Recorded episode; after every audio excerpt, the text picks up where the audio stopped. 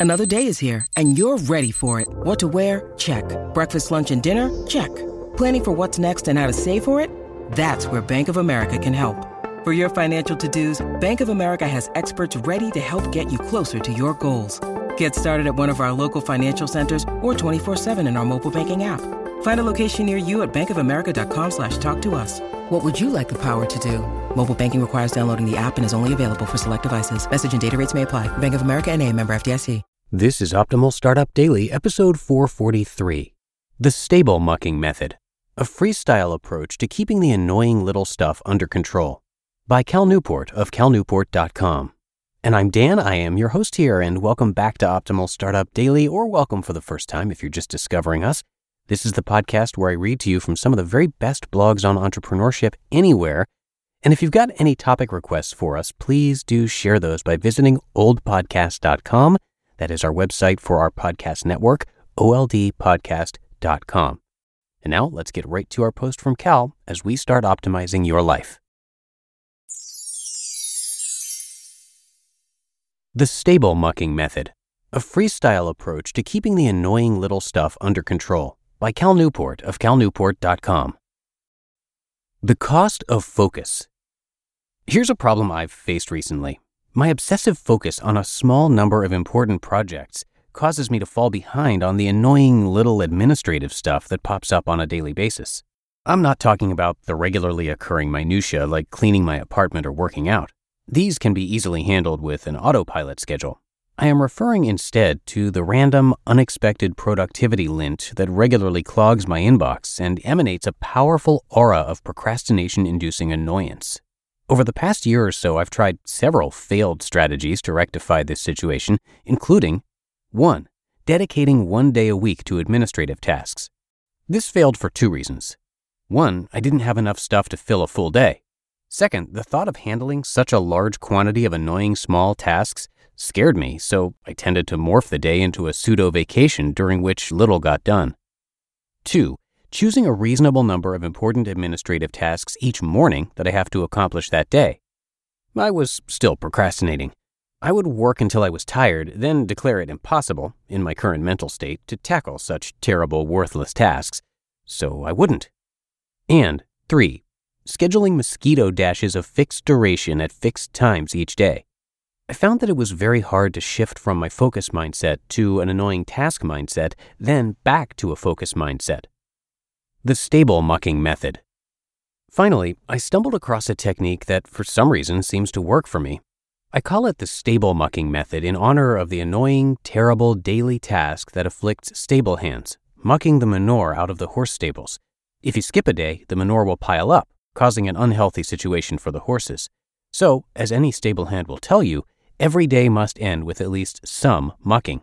They also have a much more popular, similar sounding axiom, which will have to remain unsaid. I adopted this same mindset for tackling my annoying administrative tasks. That is, at the end of each day, I require myself to do something administrative, even if it's really small. Because the work could conceivably involve only the easiest, smallest possible task on my list, it isn't scary. This, in turn, diffuses the urge to procrastinate. Indeed, some days I do hone right in on the minimum amount of work, Think sending a single email, and then clock out. But on an increasing number of days, once I get started down an administrative track, I get inspired to knock off a decent amount of tasks. In the end, enough gets accomplished each week that I manage to stay afloat. Not for everyone. If you have a job, then stable mucking probably won't work. People who work for a living are required to accomplish a large amount of administrative tasks every single day. I know, I hear it sucks. But for students like us, mucking tends to be enough. Our administrative load is light and non urgent enough that a little here and a little there keeps us stress free. The return of freestyle productivity. Last week, I introduced freestyle productivity. The motivation? Our brains are terrible at remembering everything we have to do, which is why good capture and organization systems are necessary.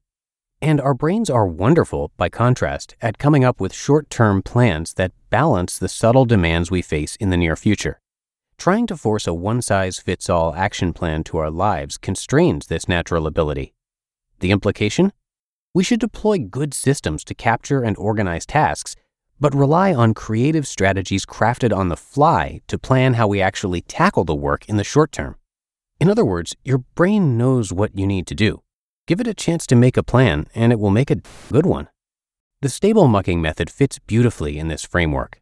Instead of relying on some constrictive set of rules for accomplishing the small tasks in your life, it's just a simple reminder that each day you should face your task list and do something.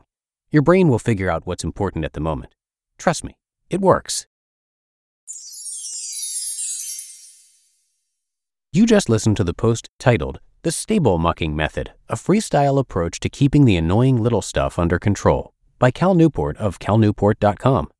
When it comes to hiring, don't go searching for the one. Just meet your match with Indeed. Indeed is your matching and hiring platform with over 350 million global monthly visitors and a matching engine that helps you find quality candidates fast. Ditch the busy work. Use Indeed for scheduling, screening, and messaging. 93% of employers agree. Indeed delivers the highest quality matches compared to other job sites. And one of the things I really love about Indeed is that it filters out those incompatible applicants. So when you're hiring, the process is much faster and you only have to consider applicants that are already likely to be a great fit. And listeners of this show will get a $75 sponsored job credit to get your jobs more visibility at indeed.com slash startup. So just go to indeed.com slash startup right now and support our show by saying you heard about Indeed on this podcast. Indeed.com slash startup. Terms and conditions apply. And a big thank you to Cal Newport, who is a popular writer with a book out there that's being talked about just about everywhere, it seems. Uh, that is called Deep Work, and it's one of six different self improvement books that Cal has written. He completed his undergraduate studies at Dartmouth College in 2004 and got a PhD from MIT in 2009 in computer science.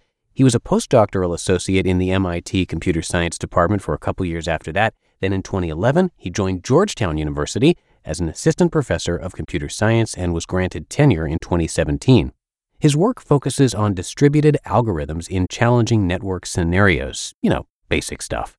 And again, he has multiple popular books that are worth checking out, plus his blog, which is called Study Hacks. And at last, you can check out his relatively new podcast, which is called Deep Questions. And you can find all of that at calnewport.com. But that is going to do it for our episode today, number 443 in the books. So have yourself a great Friday and start to the weekend, and I'll be back here tomorrow with you, where your optimal life awaits.